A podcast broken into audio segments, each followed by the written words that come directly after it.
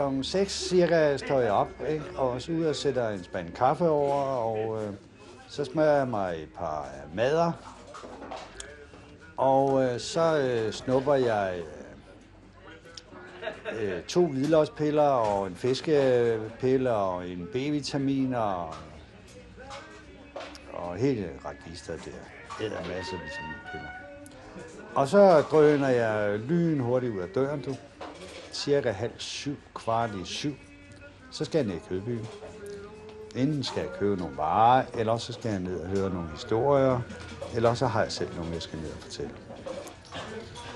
Og derfra så fiser jeg ned i min garage, og så nogle gange, så får hun bajer dernede, og så skal jeg høre de sidste nye sladerhistorier. Og så tager jeg en pølsevogn, så kører jeg den ud. Og øh, så har jeg været øh, rundt med øh, noget lotto og noget tips, og ja, jeg har faret rundt. Det er faktisk ligesom en snortop. Hvis du tager et stykke helt hvidt papir, og så øh, slår en hel masse sådan kruseduller rundt der, ikke? så kan du skrive lige oveni, det er Jørgen, der sidder der. Han har travlt. Vi sender nu Storsmugleren. En montage om lille Jørgen Danmark.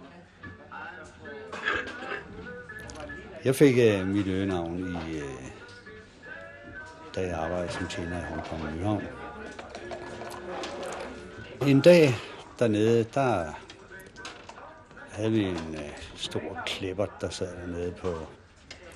Ja, han har vel været en uh, 195 2 meter høj og var faldet i søvn hen over bordet.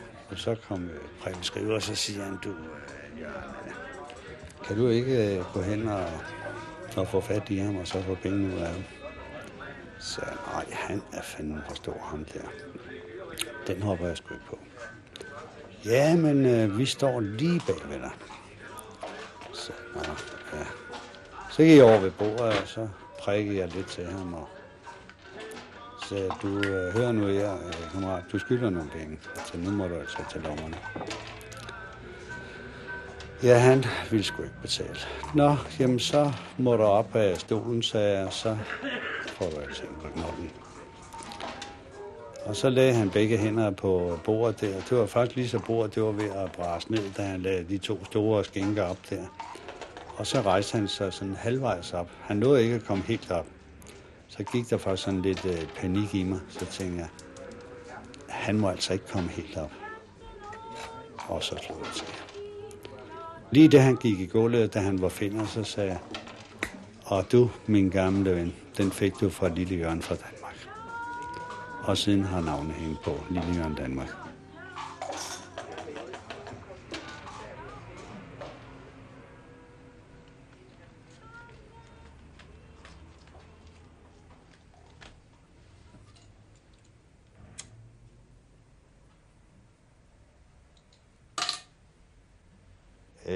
Øh, jeg ville have været klovn. Jeg ville have været komiker. Det var min øh, livsdrøm. Fascinerede mig helvede til. Øh, jeg kunne se, kan, se, kan jeg stadigvæk se, se mig i ånden, ikke? Kom ind. 35.000 øh, prostituører, ikke? Ned. Her er jeg, ikke?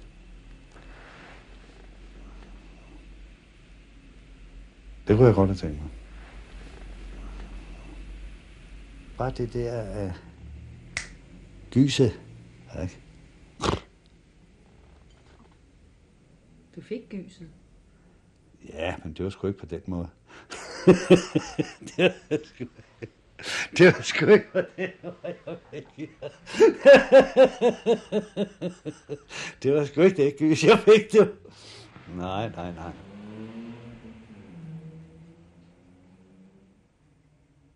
Ekstrabladet den 29. november 1966. 800.000 cigaretter blev i lørdags fundet i en motorbåd i Skalskør. Tolvæsenet har på nuværende tidspunkt kendskab til adskillige smuglere og mere eller mindre velorganiserede smuglerbander. De menes at have egen distribution med salg i København. Endnu er det ikke lykkedes for en tolvkrydser at gribe smuglerne på færds gerning. Tolvvæsenets både er simpelthen ikke hurtige nok.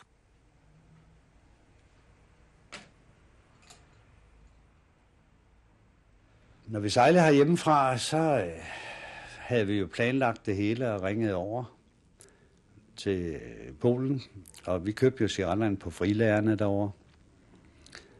Men øh, vi ringede over og sagde, at vi kommer i morgen klokken cirka det og det. Så øh, når vi øh, lagde til derovre, så gik vi i land med store søstøvler på. Og så kan du forestille dig til et par støvler, der går helt op til hofterne, der er godt vige, og de var stoppet med 1000 kroner Og når vi kom derover, så stod øh, tolvvæsenet og bukkede og skrave og sagde goddag. Og så gik vi på statshotellet, og så sad vi op og fik øh, nogle flasker vodka og hyggede os, og tolvvæsenet, de kom også en gang imellem, og sad og sludrede og fik en flaske vodka og lidt øh, penge, og vi havde det dejligt, og imens øh, så blev båden øh, lastet, så det eneste, det var faktisk, at vi gik ned og kiggede, om det hele var sure, og det hele var klar. Og så sagde vi til tollerne, giv os lige øh, et tip, når der er klart vand over. Det skulle være, være nogenlunde stille vejr, øh, når vi skulle over. Ikke? For det, det var godt lastet, de store speedbåde der. Så der var fuld fart på. Og når vi fik uh, trippet der, så var det på med søstøvlerne igen. Men der var altså ikke flere penge i, men så havde vi cigaretterne ombord, ikke? Og så stak vi lige kursen hjem, og så var det bare med at komme hjem. Og så havde vi telegraferet hjem, og så holdt der en lastvogn eller to på det sted nogenlunde, hvor vi øh, regnede med, at vi gik i land. vi havde nogle landingspladser på Langeland, og vi havde på, på Stævns. Men øh, der var vi ikke så meget, for det, øh, der lå øh, flådestationen nede.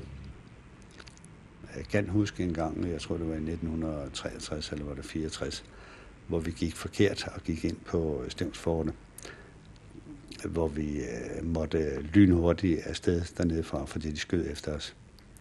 Og der sejlede jeg sammen med den gamle Ben Ricardo. Og øh, der var vi altså gået de der 15-20 km forkert.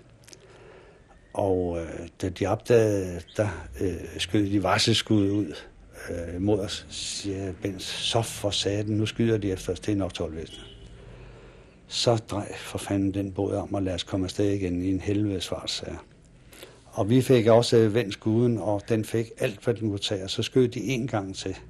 Og da de skød der, der lettede han uh, halvanden meter op øh, i, øh, i sædet, hvor han sad og styrede båden, og så sked han i bukserne. Og det var jo en fabelagtig oplevelse. For uh, han tog ikke engang at sætte sig ned, og sagde, hvorfor sidder du ikke ned? Lad os komme afsted, mand. Jamen, uh, Danmark, jeg har skidt i bukserne. Ja, jeg skulle lige glemme, at du har skidt i bukserne. Vi skal bare afsted, for ellers så skyder de. Det var, og det havde vi meget, meget, meget sjov med i mange år. Så, hvor vi grinede og sagde, du, du bliver sgu aldrig sømand, Ben. Så du skider i bukserne hver gang. Der er lidt panik. Goddag, fru. Goddag.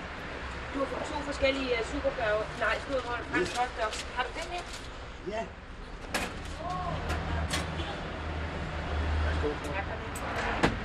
Goddag, øh, Olaf. Ja, ja. Nå, du har fået smidt håret af. Ja, noget af det. Det kunne du have taget med at give mig. jeg tænkte på det, du. Og hvad skulle du være? Ja, jeg vil godt se på en af de der revsted, men det skal være en af dem fra i dag. De skulle fra i dag alle sammen. Så får jeg en af dem.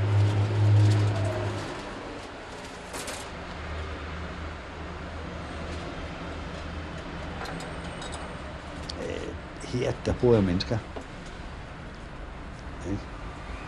Lige så snart, at jeg kommer over øh, på den forkerte side af Vesterbrogade, så er jeg ude af mit distrikt. Det er jo nogle helt andre mennesker, så. Dem, der bor over på den anden side af, af, af broen, den der Amagerbro. Lige snart du kommer derover, du er ikke engang kendt. Der er jo ikke engang nogen, der hilser på dig. Hernede i gaden, nu er det ikke så mange, der går med hat med, og om vinteren gør det.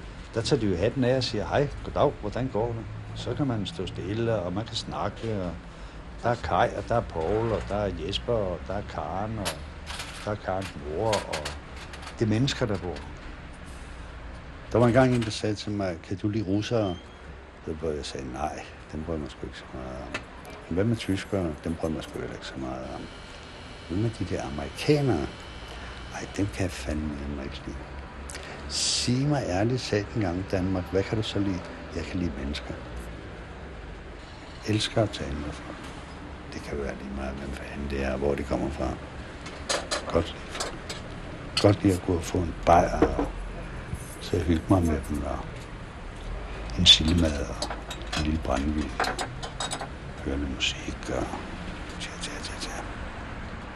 hvis ikke man møder mennesker hele tiden i sit liv, så får man jo ikke noget ud af livet. Hej, hej. Og du har ferie nu? Ja, ja, tre uger. Nu glæder, glæder du dig, lille mor, til I skal til Halkadiki? Ja, ja. Det er dejligt. Ja, god ferie.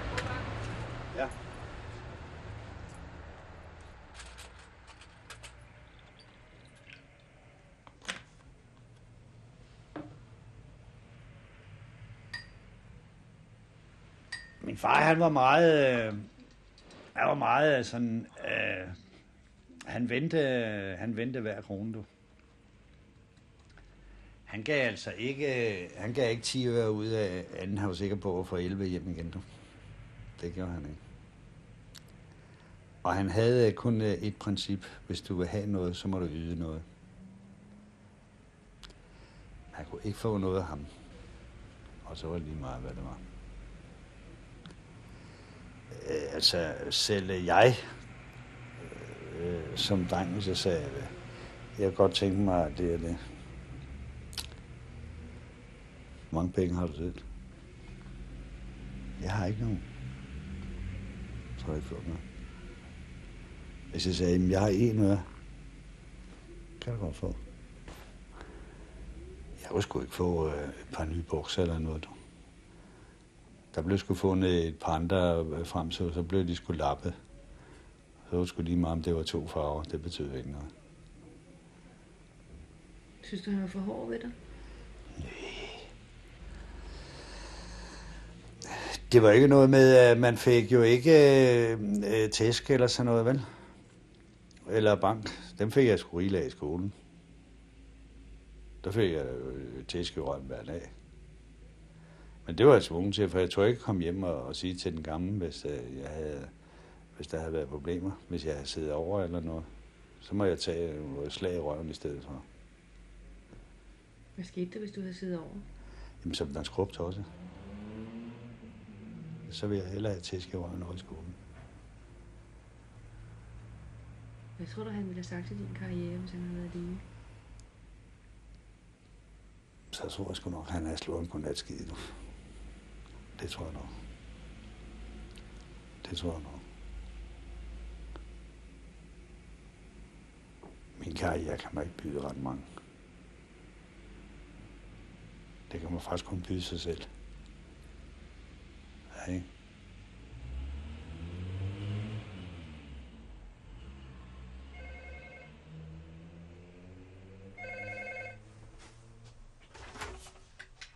Politiet i Hornslet? Ja.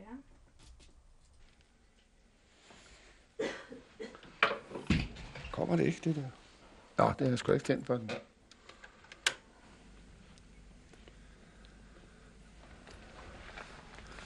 Er det med eller uden Dolby?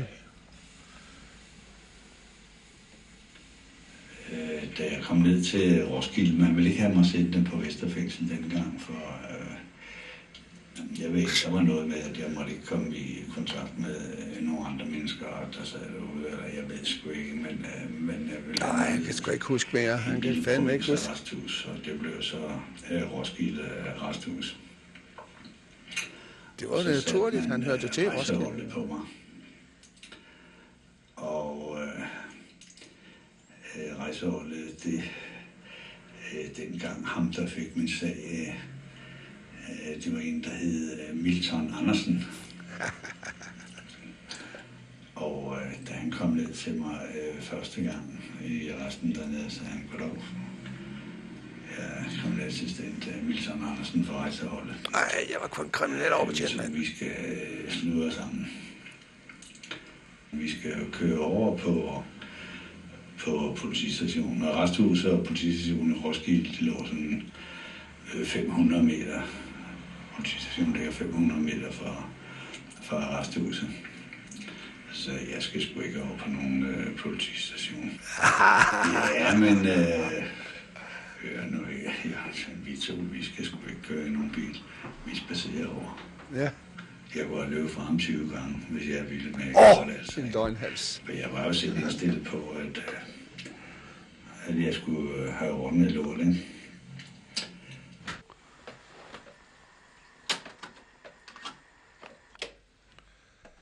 Jeg godt kende hans stemme. Det første, jeg hørte til Lydjern Danmark, det var i forbindelse med en sag fra Roskilde, hvor tre unge mennesker bliver anholdt efter et indbrud i en brugsforening. Og det er i øh, 1968. På det tidspunkt var både dele af København og øh, øh, omegnen af København plaget ret meget af indbrud. Roskilde havde ret travlt med noget andet på det tidspunkt, så derfor bad de om at få assistance fra rejseholdet. Og vi startede så den sag op med at begynde at afhøre de her tre unge mennesker. Og efterhånden så samlede interessen sig om det, der hed Klub 6 i Jernbanegade i København. Øh, på det tidspunkt var der så nævnt øh, forskellige øh, inspektører og tjenere, der øh, aftog disse øh, stjålne cigaretter og den stjålne spiritus. Og derunder fik vi også navn på Lilian Danmark. Det var første gang, jeg stødte på hans navn. Men øh, stadigvæk i forbindelse med den her efterforskning, så fandt vi jo også ud af, at øh, Lilian Danmark også havde nogle forbindelser til øh, Øh, ben Ricardo.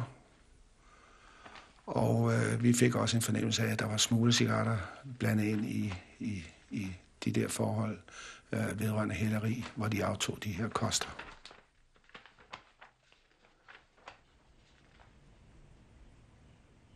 Øh, faktisk øh, startede vel med nogen i Jylland, blandt andet en, der hed, vi kaldte ham Brødsbætten, over fra Frederikshavn. Han var vel en af de rigtig første, der gik i gang med at smule cigaretter. Og øh, så øh, tog det jo sådan lidt om sig, og så øh, var der nogen i København, der startede. Der var øh, Alexander Blask startede, som er død nu. Og så startede Ben Ricardo, og hans bror startede, og Ivan Svend startede en, vi kaldte øh, sofakurt. Og jeg var jo selvfølgelig med på spøjen, og jeg synes, jeg synes det var jo helt fantastisk. Det var jo de gode 60'er, ikke? Det var, det var bare sjovt. Jeg var vel en af de få øh, af de gamle smuglere, som, øh, som konstant havde arbejdet ved siden af. Jeg satte en ære i at have et job ved siden af. Det gav sådan lidt, øh, også ud at se sådan lidt, lidt pænere ansigt. Og cigaretterne, der havde vi jo en øh, 6-7 fabrikker her i, i København. De blev solgt øh, af, af en mand på, på fabrikken. Han solgte til hele fabrikken. Vi havde blandt andet Nordisk Kabel, kan jeg huske, hvor der arbejdede lige ved 2.000 mand. Så der røg jo mange cigaretter derude. De røg jo alle sammen. Og vi havde flere radiometer, og vi havde mange fabrikker. Og der blev de bare leveret til. Det var jo ikke noget med, at vi rendte rundt og solgte en, øh, en karton ad gangen. Øh, så, var der jo ikke nogen penge i det. Men de fik jo hele kasser ud. Og vi var meget... Jeg synes, vi var meget populære dengang. Altså for nær hos øh, smuglerpolitiet.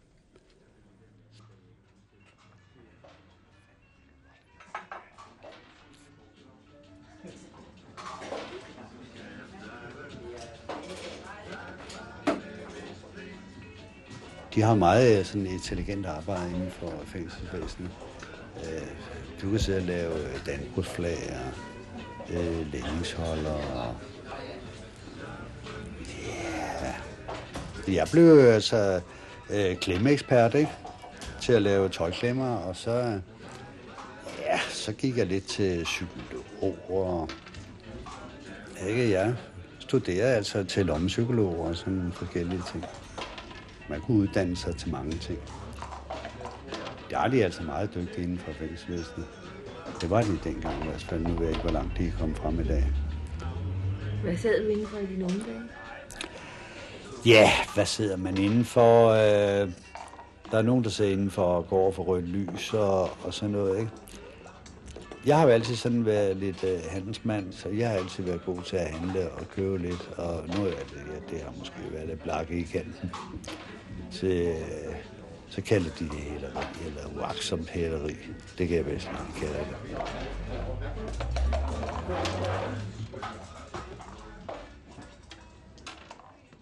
Ekstrabladet den 17. december 1968. Smuglerkredse bag Hælercentral i Klub 6. Restauranten blev i går morgen stormet af 30 politifolk fra flere politiafdelinger, der dermed satte en nøje forberedt aktion i gang. I aktionen deltog Rigspolitiets rejsehold, Roskilde Kriminalpoliti, Narkotikapolitiet, Tolvæsenet, Beværterpolitiet og Københavns Opdagelsespoliti.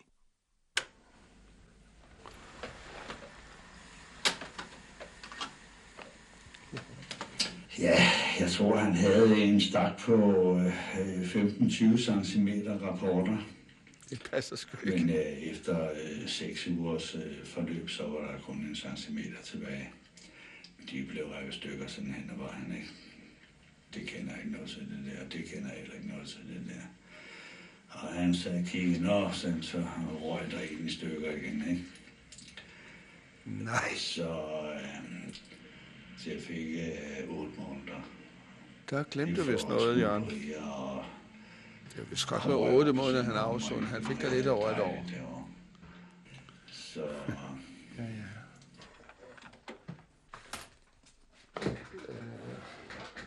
chance mange sige? Det endte med, at vi til slut lavede en, en, en større aktion en nat inde i øh, Klub 6. Og øh, aktionen den forløb sådan set rent øh, øh, planmæssigt. Der blev anholdt en del personer. Der blev øh, fundet øh, nogle koster. Der blev i øvrigt også konstateret nogle overtrædelser af tonloven. Øh, da vi var færdige med selve teoriforholdene. Og så alle de hjemlige tilstedeværende hælere, at de var dømt. Så til sidst øh, havde vi faktisk kun Liljørn, som vi manglede. Men øh, jeg mener, at der i sagen lå et brev, han havde skrevet til en, en, en tjener, der hed René, om, at han var nødt til at tage, tage væk i et stykke tid, fordi politiet interesserede sig ret meget for ham. Om det er på grund af de der øh, forskellige afhøringer, vi har foretaget af personer, så han har fået en fornemmelse af, at der har været noget galt. Øh, at han så har fået oplysning om det der. Det kan jeg, det kan jeg altså ikke huske i dag. Ekstrabladet december 1968. Hovedmanden fra Klub 6-banden er stukket af til Spanien. Selvom politiet efter aktionen udtrykte tilfredshed med resultatet, savnedes en meget vigtig person blandt de anholdte, den tidligere inspektør i Klub 6, Jørgen Godfred Christensen, også kaldet Lille Jørgen Danmark. Han var inden sin afrejse en af Danmarks mest eftersøgte personer.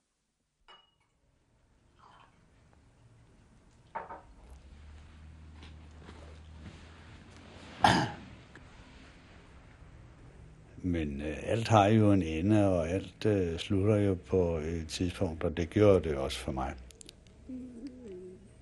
Men øh, da jeg fik at vide, at det var ved at ske, øh, så tænkte jeg, nå, ja, ja, så trænger du vel også til en ferie, Jørgen, og så tænkte jeg, ja, så smutter jeg sgu. På det tidspunkt, der var Bent Ricardo, han var taget afsted, og det han var han gjort et halvt års tid før. Og, øh, og jeg havde kun én mand dengang. Øh, det var en, der hed Niels Valø. Og det var ham, der kørte rundt og afsatte cigaretterne for mig. Og jeg tænkte, ham må du altså have med ud af landet. Og så sagde du, øh, vi skal altså afsted nu. Og så pakkede vi, jeg pakkede mine penge sammen, hvad jeg havde samlet sammen, og kufferter og sendte ham i lufthavnen, og jeg var stadigvæk ansat i Klub 6. Og det var den 15. december i 1968. Og øh, jeg gik på arbejde. Og øh, kl. 4 om eftermiddagen og fik et præg igen, at om morgenen ville man politiet slå til. Men øh, der havde jeg jo billetter og det hele, og Niels Valø, han sad i lufthavnen. Så da klokken var øh, 10 om aftenen, der gik jeg ud af bagdøren og ind i en taxa og kørte ud i lufthavnen. Og en time efter, der sad vi i luften på vej til Malaga. Og klokken 8 om morgenen, den 16. december, der slog øh, politiet til og lavede en kæmpe razzia her i København. Den eneste, der var væk på det tidspunkt, det var mig. Hvor mange penge havde du taget med dig? Øh, det kan jeg ikke rigtig sådan lige huske, men nok. Jeg havde i hvert fald nok til at købe øh, en restation.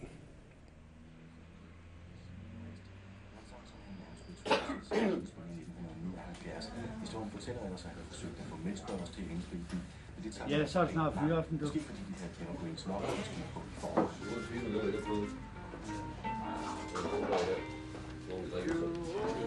Åh, oh,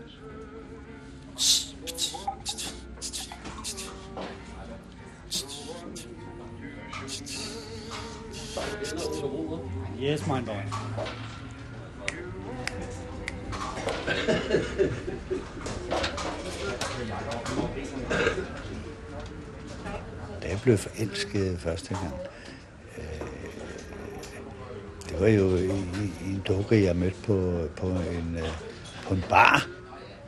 Ikke? Jeg stormende forelsket hende. Jeg anede overhovedet ikke, hvad benene skulle stå på.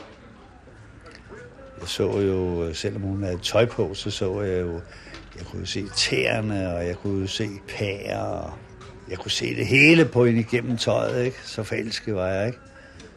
Jeg, kun én vej. Det skal jeg have fat i, ikke? Og hende blev jeg forelsket ved inde i Wonderbar. Og øh, øh, tog hende med hjem.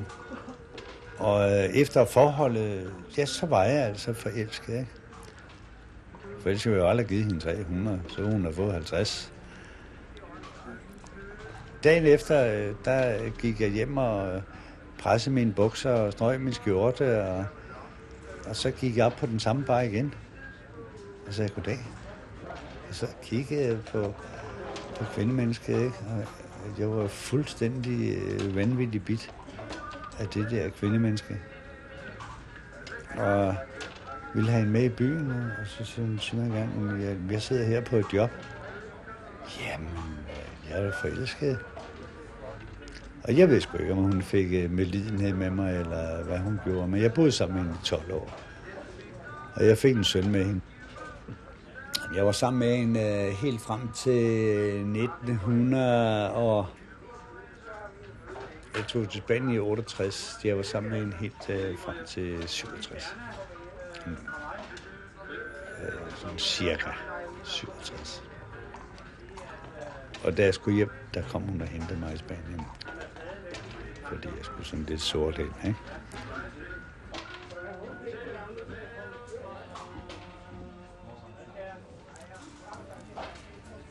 Den søn der, du har, hvor er han henne i dit liv i dag? Han er ingen steder i uh, mit liv i dag. Øh, Det, det der uh, faderkærlighed, når man ikke har noget med, med, med børnene at gøre, øh, det, det synes jeg altså ikke engang øh, snot. Det må man lægge helt klart. øh, Hvor har barnet det bedst? I det tilfælde her, der blev det hos moren, og øh, det har jeg accepteret for mange år siden. Og øh, sådan har jeg indstillet mig på det forhold.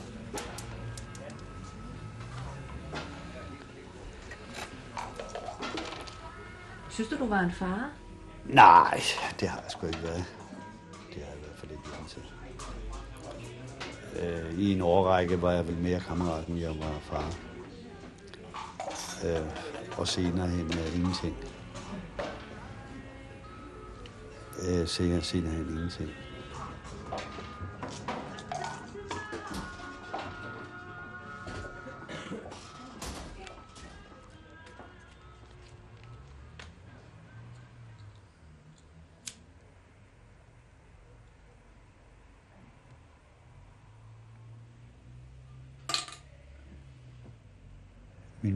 Den skønneste i hele verden. Hun var smuk, hun var blid, og hun var dejlig. Hun var bare vidunderlig. Dengang gik man jo med strømper med søm på, ikke? Og øh, høje hæle og var meget moderne. Og jeg gik øh, tit altid bagefter hende, så jeg går lige to skridt bag ved mor. Og så hun sagde, hvorfor gør det, Jørgen? Du har nogle fantastisk flot ben. Det er øh, ved Gud i hende, ja.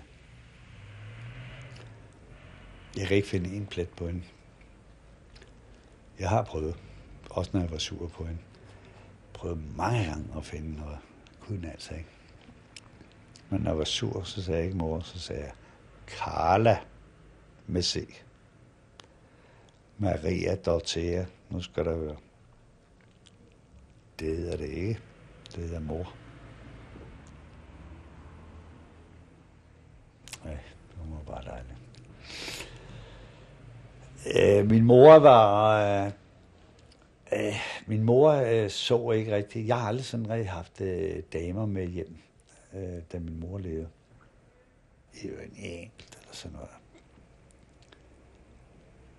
Øh, min mor, hun sagde altid, at jeg synes, du skulle finde dig en øh, sød pige.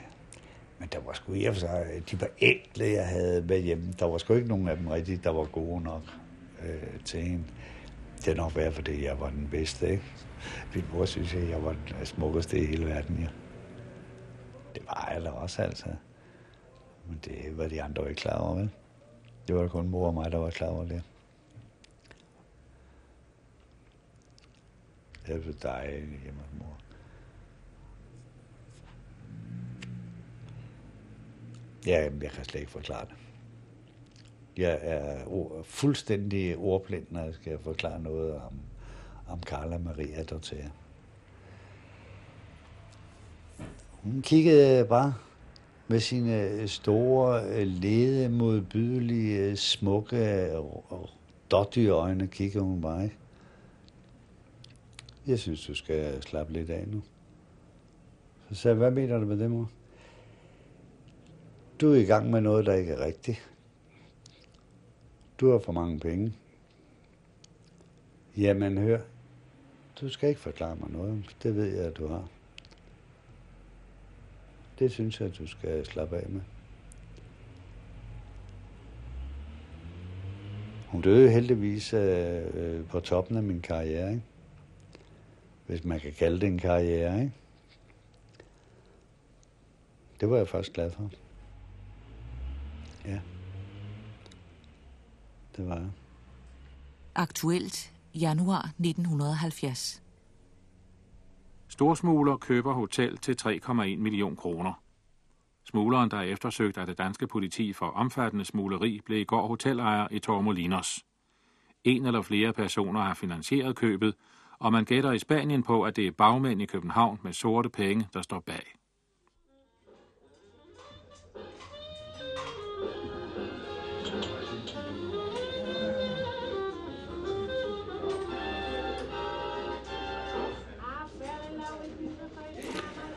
Så, så fandt jeg nede i noget, der hed Begonien, der fandt jeg et lille værtshus, der hed Los Argentinos. Og det købte jeg så. Og den helt store reklame, den lavede jeg, fordi at, øh, da jeg skulle bygge facaden om, så tænkte jeg, nej, jeg gider sgu ikke rigtig at lave noget ved den facade til. Jeg satte et uh, kæmpe udhængskab op, ud øh, til gaden i stedet for. Og hele det udhængskab, det fyldte jeg med avisudklip øh, for alle de artikler, der var lavet om os. Og den kan respons. Så de væltede ind på det tidspunkt i 69 der, der rejste jo mange af, af de danske journalister, når de alligevel var ude rundt omkring i Europa, så kom de jo gerne ned til os. Og der var de nede på et tidspunkt, øh, to mænd og en fotograf. Og så siger de, nå, øh, hvordan går det hernede? Ja, vi er ved faktisk ved at købe hotel hernede nu. Og øh, vi lavede så en aftale med dem, at de skulle komme dagen efter, og da de var gået, så siger Bent, øh, hvad fanden er det for noget pæst Danmark? Ja, vi kan jo lige så godt få næste år ud af det her, så, så får vi lige reklame. og øh, det giver nogle flere turister til os. Jamen, vi er sgu da ikke ved at købe noget hotel. Nej, men det ved de jo ikke noget om. Så, jamen, hvad skal vi vise dem? Vi går der ned til, til Manolo hernede på stranden. Øh, der lå sådan et, øh, et pænt familiehotel. Øh, så jeg sagde, vi viser morgen. Det skal jeg nok ordne alt det der. Og dagen efter, så kom de jo troppene op der, og, og lige da Manolo han så os, der slog ham ud med armene, for vi kom jo der næsten hver dag og sad om barn og drak bajer. Ola, la, ola, oha, og tam, og det var der. Og jeg gik, eller jeg kunne ikke forstå en skid af, hvad han sagde selv. På et tidspunkt kunne jeg ikke sige det ord på spansk. Og gik han sagde, forklarede ham sådan på lidt gebrokken engelsk, at det var nogle venner, jeg havde fra København, og jeg, om jeg måtte have lov at vise dem uh, hotellet, for måske kunne de skaffe nogle, øh, nogle kunder til ham. Og så gik vi rundt, og så viste vi den hele hotellet. Og de græflede og de græflede, og øh, vi fik nogle schusser og så videre, og de synes det var helt fabelagtigt.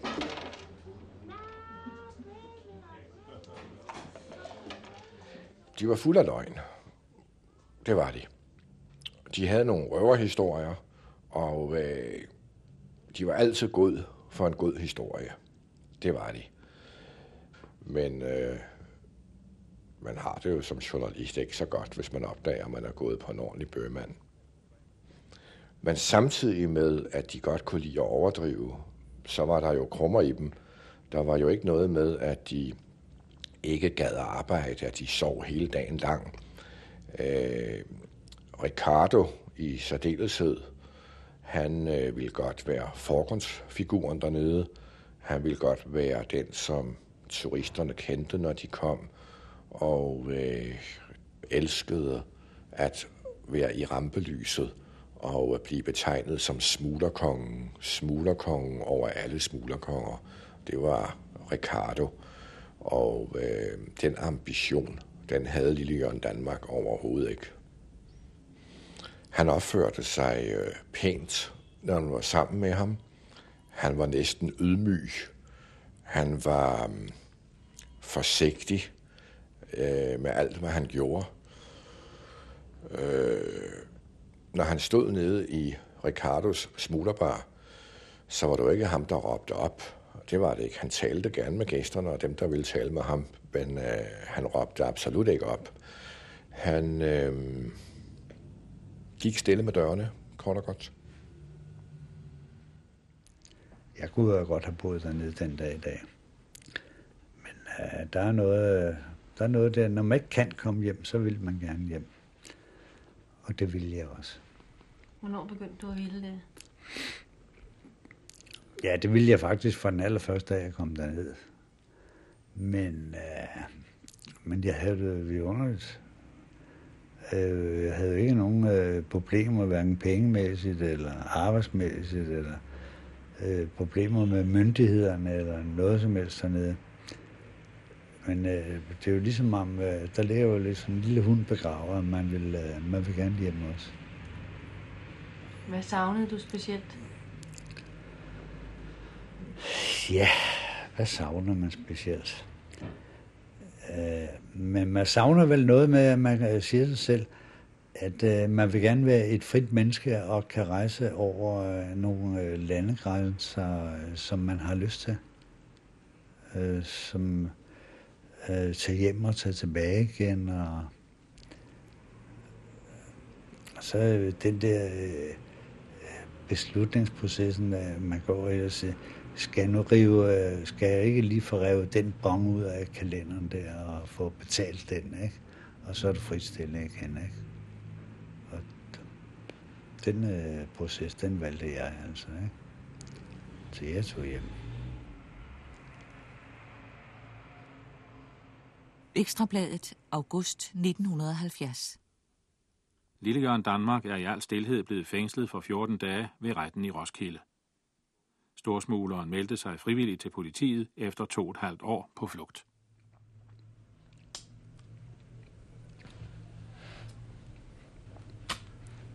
Der var jo sådan lidt af nogle øh, problemer også, da jeg skulle hjem. Øh, for jeg synes bare ikke, at jeg lige sådan ville øh, tage en flyvemaskine og flyve hjem.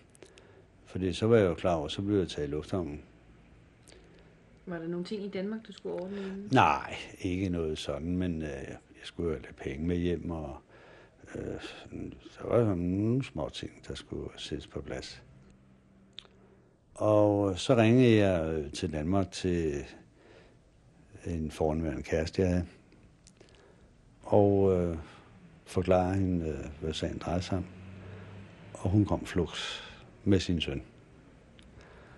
Og øh, så tog vi øh, til Malaga, og så tog vi fra Malaga til Paris. Og øh, fra Paris tog vi så til København. Og så gemte jeg mig øh, ud af sin i 14 dage. Og efter 14 dage gik jeg op på politigården og gik ind øh, på gården og sagde goddag inde ved skranken. Mit navn er Jørgen Danmark. Jeg har hørt, at I gerne vil tale med mig angående en fodsag. Og øh, der gik øh, to sekunder, der sprang der tre mand op og sprang ud over disken. Du er anholdt. til, øh, jeg må jo være godt kendt på det tidspunkt herhjemme også. Og så røg jeg til, øh, jeg kunne ikke engang blive kørt på Vester, de kørte mig helt ned i Roskilde Resthus. Og der sad jeg nede i, i seks uger, mens de øh, uh, roede hele sagen igennem.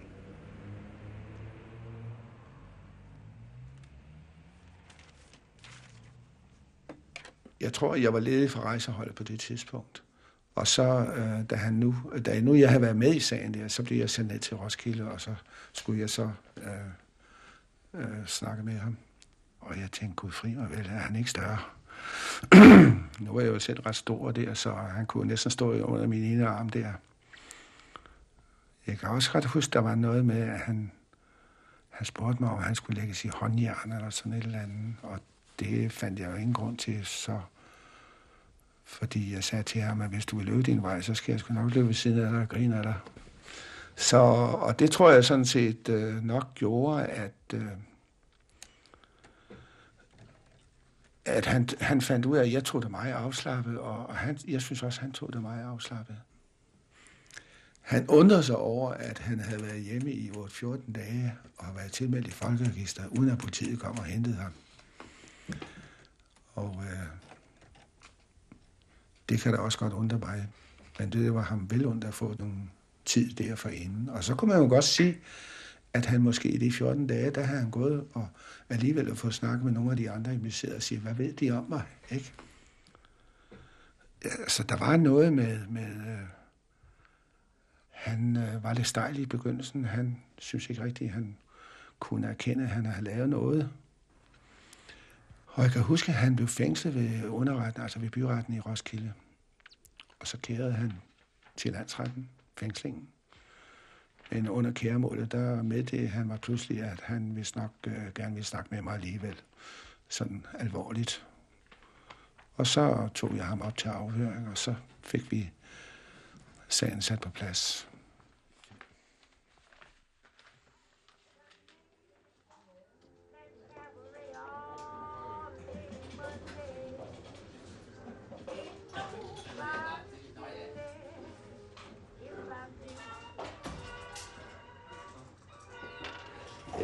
På et tidspunkt, øh,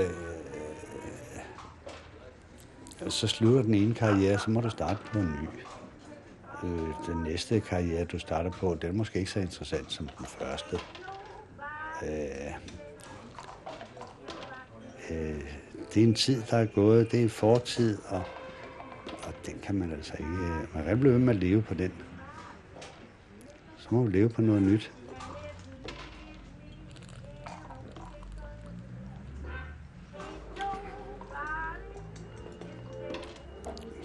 Det kunne Bent altså desværre ikke. Desværre. Han forsumpede og er desværre død i dag. Han tog livet af sig selv. Og det var altså en erkendelse af, at hans øh, tid den var jo forbi.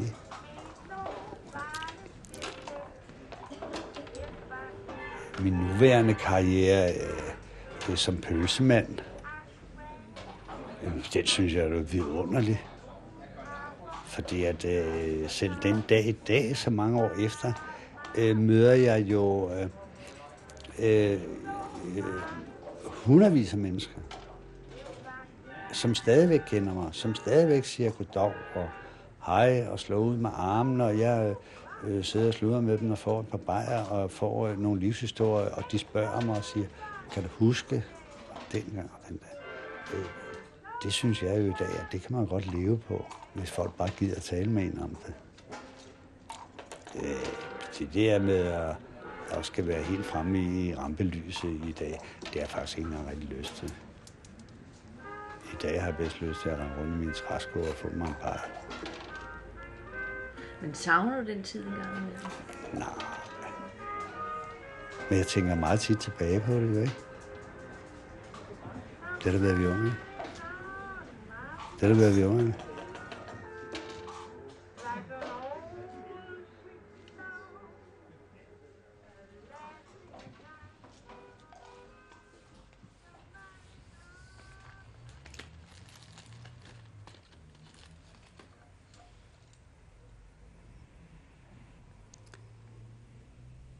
Øh, og hjemme med min mor, det, hun var et godt menneske. Hun var, hun var helt rigtig. Jeg ville godt have ønsket, at hun havde levet i dag. Så ville jeg have været god ved hende. Så hun sidder lige derovre på og slapper kaffe i sig.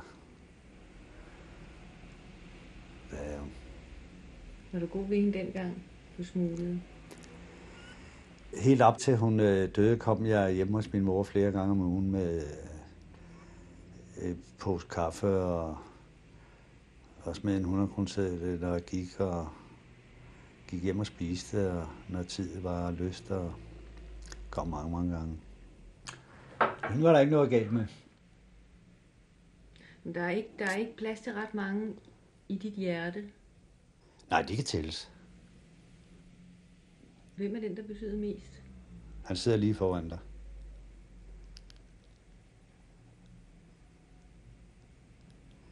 Ej, der findes mennesker, jeg meget godt kan lide. Men, øh, men de når min røv før, de når mit hjerte. Øh, Carla var den bedste. Jeg sagde tit til hende, jeg synes, du er god at finde dig en kæreste, Carla.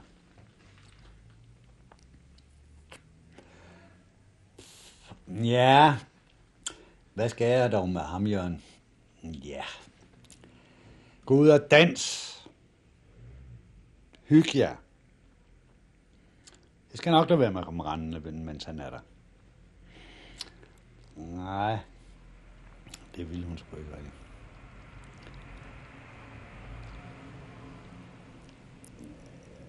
Jeg har det selv i stand, jo. Ikke? Altså, de kommer jo ikke alle, der kommer inden for, for mine døre heller. Der skal de jo altså... Der kommer de på brevvægten først. Det kan jeg godt fortælle Det kan jeg godt fortælle.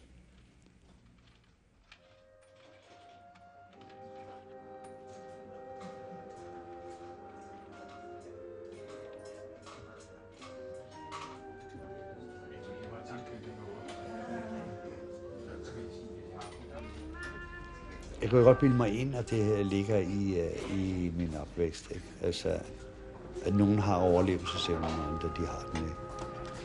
Der er de svage og de stærke. Nogle kan klare af mosten, og andre de kan ikke. Altså, man kan jo sagtens sig ind og sige, Nå, jamen, jeg er opvokset i en tid, jeg er opvokset som krigsbarn, og under øh, nogle dårlige forhold, øh, hvor vi ikke havde ret meget og alt det der. Øh, det, nej, det tror jeg ikke på. Jeg tror, det er noget i en selv, at man, man bygger op selv. At man har den der indre vilje til, at man vil. Fanden banken, så må se, hvordan det går, så kommer man bare i gang. Ikke? Jeg ved ikke, hvordan det går. Den kommer heller ikke fra, hvor jeg er fra ham, tror jeg skal ikke på. Det der med, hvor jeg er, det er, øh, det er nemlig de svage, som ikke har flere muligheder. De hægter sig til et eller andet. Enten pinsemissionen, eller Jehovas vidner, eller et eller andet. Hvis ikke de er klar tilværelsen, så skal man have et eller andet at klamre sig til. Hvis ikke man har jo en have med rosentræ, man kan sidde og hænge ud i, eller en flagstang, ja, så snupper man, hvor jeg er. Det er jo sgu det letteste. Så har man altid en undskyldning også for det lort, man går og laver. Det er let nok.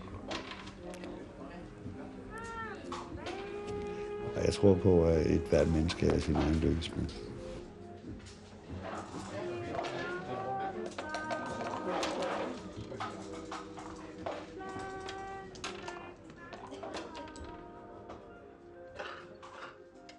Ekstrabladet, september 1979. Den tidligere cigaretsmugler Lille Jørgen Danmark blev i går afhørt i Københavns byret. Sagen er en udløber af et kriminelt forhold, landsretten i Oslo idømte ham tre års fængsel for i 1977. Jamen, altså, jeg må med, med skam øh, sige, at jeg har ikke fortrudt ret meget. Jeg har fortrudt én ting i mit liv. Det er den uh, skide en årsag. Det er det eneste, jeg har fortrudt i hele mit liv. Hvorfor har du fortrudt den? Jo, der bevæger jeg mig ind, synes jeg selv, øh, på noget, at, øh, øh, som øh, inderst inde i mig selv, øh, regner jeg mig selv for for god til. Øh, det skulle jeg holde mig væk fra. Det var noget pis, og det er jeg fortrudt. Hvad gik den årsag ud på? Ja, den årsag gik ud på, at, øh, at jeg ryger ind i øh, med øh, at levere øh, noget heroin op til Norge. Og smule det op, ikke? Og det er selvfølgelig en ting, som jeg har fortrudt. Det har jeg fortrudt. Vidste du, hvad du gik ind til? Jeg har jo altid benægtet det, øh, men øh, skal jeg være ærlig i dag? Øh, ja, det vidste jeg godt. Det vidste jeg godt. Øh, sagen er overstået, til det tør godt at sige i dag. Ja, det vidste jeg udmærket godt. Og hvorfor jeg gjorde det, ved jeg ikke. For øh, det var slet ikke pengespørgsmål for mig på det tidspunkt. Øh, til, øh, det har jeg fortrudt, og så, så er det skid slået nu. Ellers har jeg ikke fortrudt en skid. Ikke en skid. Det har jeg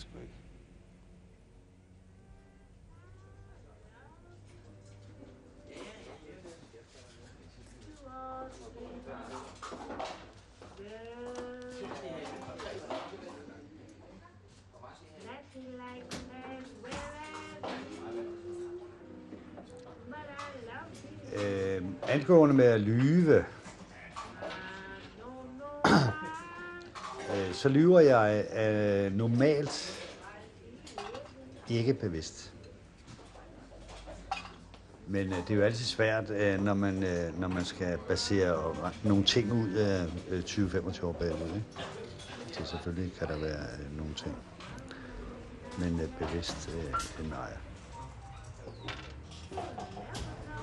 Øh, når man fortæller om et langt øh, øh liv, som har været levet på øh, den måde, som jeg har levet mit liv, og man skal fortælle om det, øh, så kan der jo selvfølgelig nok øh, penslen, man maler med, der kan jo måske være sådan lidt nuancer i farverne, ikke? Kan få en lille strøg i en lidt lysere farve, ikke? Hvis man drikker farveblind.